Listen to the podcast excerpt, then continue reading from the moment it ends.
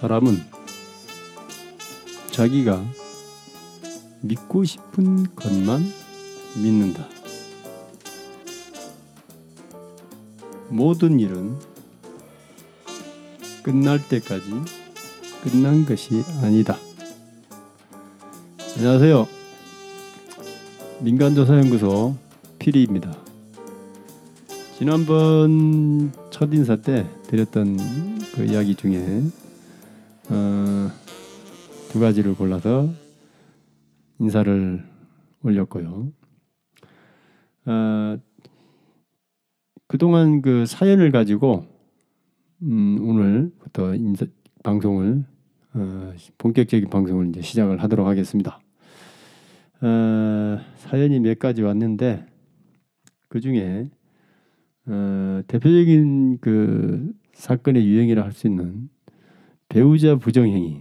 과거 같은 경우에는 이게 이제 간통 증거 수집으로 분류가 되는데 지금은 이제 관통이라는 그 죄명 죄 자체가 없어졌기 때문에 어, 배우자 부정행위라고 하겠습니다. 불륜, 네, 불륜으로 해도 괜찮겠습니다. 불륜 사건에 대한 건데 그 사연을 하나 읽어드리고 요거에 대해서 이야기를 좀 나눠보도록 하겠습니다. 자, 안녕하세요. 저는 해외에서 근무하고 있는 사람으로 현재 부산에 있는 아내의 불륜이 의심되어 문의드립니다.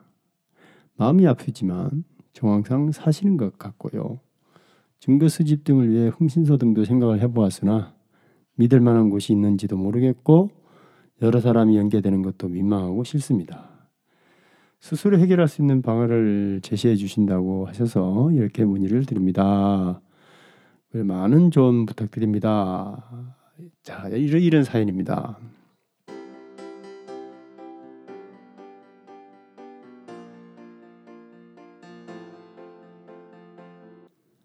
자, 요 이메일을 가지고 우리가 알 수 있는 것은 이분이 지금 한국에 계신 게 아니고 외국에서 지금 어, 일 근무를 하고 있는데 아마도 무슨 뭐그 어, 상사 주재원이거나 혹은 뭐 출장 어, 아니면 뭐 여러 가지 상황 뭐 경우로 해외에서 이제 근무를 하고 있는 것으로 보이고요. 그 다음에 흥신소에 한번 의뢰를 해보려 했는데 이 흥신소가 참 믿을 만한 곳이 없는 거는 아셨습니다. 어떻게 아셨는지. 어, 근데 뭐 정직하게 또 약자 편에 서서 열심히 일해 주시는 우리 민간 조사 그 대표님도 계시니까 모든 흥신소가 다 이제 믿을 믿지 못할 그런 것은 아니다. 그래서 뭐 다음에 기회가 되면 어떻게 하면 좋은 흥신소를 어, 선택할 수 있을지 알아낼 수 있을지 그 흥신소 선택 방법도 한번 이야기를 나눠보도록 하겠습니다. 자 그리고 음, 여러 사람이 연계되는 것도 민망하다라고 하신 거 보면 아마 음, 추측한데 음, 좀 공직에 계신 분은 아닌가 이런 생각을 하고 있습니다. 자, 그건 중요한 건 아니고요. 자, 이 사건의 내용은 음, 불륜 사건입니다. 그죠? 과거 같은 경우에는 간통 증거 수집이라는 어, 분류로 가능하겠지만 지금은 간통이라는 죄명 자체가 없기 때문에 어, 배우자 불륜 사건, 네, 불륜 사건입니다. 자, 배우자 부정행위 혹은 불륜 사건의 경우 음, 간통죄가 없어졌다 하지만 아직까지도 어, 재판상 이혼 사유에는 해당됩니다. 그리고 재판상 이혼 사유에서 유책 배우자가 되는 거죠. 간통자는. 어, 그래서 민법상에 아직까지도 이게 조문이 살아 있기 때문에 이혼 사유가 되고 어, 그래서 간통을 하는 사람은 어, 지금은 죄로 다루진 않지만 유책 배우자가 돼서 위자료 청구 혹은 그 상간자에 대해서는 어, 손해배상 청구의 대상이 될 수 있다라는 거, 예, 그거를 잊지 마십시오. 그래서 간통죄가 없어졌다 하더라도 어, 간통으로 인한 어, 이혼에 이혼에 이르는 그런 경우는 그 수가 절대 줄지를 않을 것이다. 오히려 지금 간통죄가 없어졌다라는 이 상황에서 음, 그 죄책감이라든지 그런 것들이 더 없어졌기 때문에 어, 이 배우자가 있는 사람이 다른 배우자가 아닌 다른 이성과 관계를 하는 이런 일은 앞으로 더 많이 벌어지지 않을까 그런 생각을 해봅니다. 자 그러면 이제 이 간통증거 수집을 어떻게 할 것이냐? 지금부터 하나씩 하나씩 꼼꼼히 따져보도록 하겠습니다.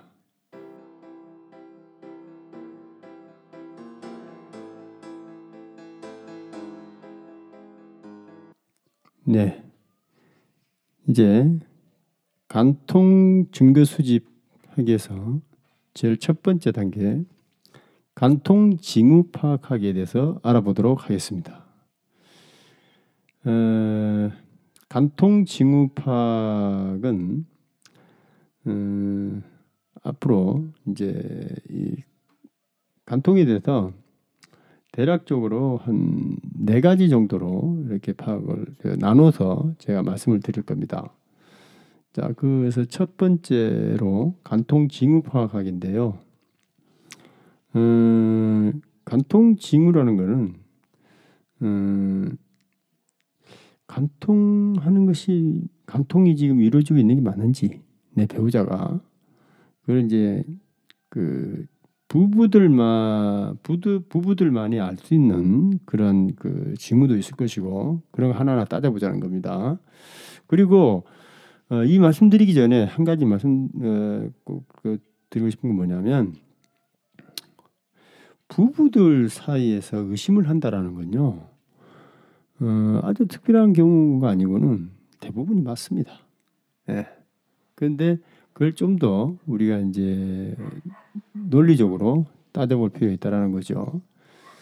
자, 그래서 첫 번째 육감입니다. 육감. 수년 혹은 수십 년 살을 섞고 살다 보면 당연히 배우자의 낌새를 알아챌 수 있겠죠. 그렇습니다. 당신의 육감을 믿으십시오. 네. 뭔가 이상해. 그러면 이상한 겁니다. 아, 뭔가 이상해. 그럼 진짜 뭔가 이상한 겁니다. 예, 육감. 그리고 두 번째로 휴대폰 잠금 설정입니다. 평상시에도 휴대폰을 잠금 설정할 수 하는 경우가 있습니다. 아이가 있는 경우에는 더더욱 그렇죠. 이상할 것 없습니다. 그러나 자기야 휴대폰 비번 뭐야? 라고 물었을 때 궁색한 변명을 늘어놓는다면 하 100%입니다. 네. 그리고 화장실 갈 때도 욕실 갈 때도 휴대폰을 손에서 놓지 않는 경우가 있습니다. 휴대폰 사랑이 끝이 없습니다. 프로 관통자들은요, 자기들이 무슨 007라도 되는 양 첩보 장치를 방불케 하는 머리를 쓰기도 합니다. 그래서 시간을 정해서 통화를 하거나 이메일을 통해서만 연락을 하는 경우도 있는데 이를 제외하고는 언제 전화가 올지 모르니 노삼, 노심초사해지고 휴대폰을 항상 손에 들고 있어야 됩니다. 그게 바로 어, 일반적인 사람들의 그 행동 양태입니다. 그리고 네 번째 명상의 시간. 이건 또 뭘까요? 무슨 돌을 닦는 사람도 아니고 갑자기 혼자 있고 싶어. 생각할 게 있어. 사무실 일로 처리할 게 있으니 늦게까지 일해야겠다. 이런 이유를 들어가지고 집에 있으면서도 혼자 있는 시간이 늘어난다면 이것도 한 100%입니다. 네. 다섯 번째 사춘기가 들어왔나? 어, 이게 무슨 말일까요? 거울에 머무는 시간이 길어진다는 겁니다. 화장품을 바꿔볼까? 어, 요즘 몸이 허하네. 영양제를 먹어볼까? 누구에게 잘 보이려는 것일까요? 외모에 신경을 쓰는 게 확실합니다. 당연히 의심을 해봐야 되겠죠. 다음 마지막으로 자동차, 옷, 액세서리 들의 변화가 옵니다. 남자는 자동차 혹은 옷, 여자라면 액세서리 그리고 옷에 신경을 많이 쓰면서 심지어는 바꾸는 경우도 있습니다. 이 외에도 주말 모임이, 모임이 잦아지거나 낮에 집에 전화를 했는데 받지 않는 경우가 잦아지면 집이 청결하고 정돈이 잘 되던 예전과는 달리 지저분해졌다든지 육아에 신경 쓰지 않는 게 보인다든지 하는 것도 간통의 징후로 봐, 봐도 됩니다. 자, 오늘 뭐 간단하게 간통 징후에 대해서 알아봤는데요. 어, 중요한 것은 특별한 이유 없이 평상시의 행동과는 달라진다는 겁니다. 그리고 신용카드 내역 등을 살펴보는 것도 괜찮겠죠. 당연히 휴대폰 내역도 알아봐야 됩니다. 그리고 통화 내역 같은 거, 문자 내역이 사라졌다, 삭제가 됐다. 그러면 200%입니다. 200% 간통을 하는 게 맞습니다. 자, 오늘 여기까지 간통 징후 파악하는 거에 대해서 알아 살펴봤고요. 다음에는 어, 간통을 하는 게 맞다라면 이제부터 이제 간통 현장을 이제 우리가 그 파악을 해서 간통 증거를 수집해야 되는데 어, 그 다음 단계는 과연 내 아내가 내 남편이 누구와 간통을 하는지 간통자를 특정하는 겁니다. 간통자 특정하는 방법에 대해서 다음 시간에 알아보도록 하겠습니다. 예, 오늘 여기까지고요. 다음 시간까지 안녕히 계십시오. 감사합니다.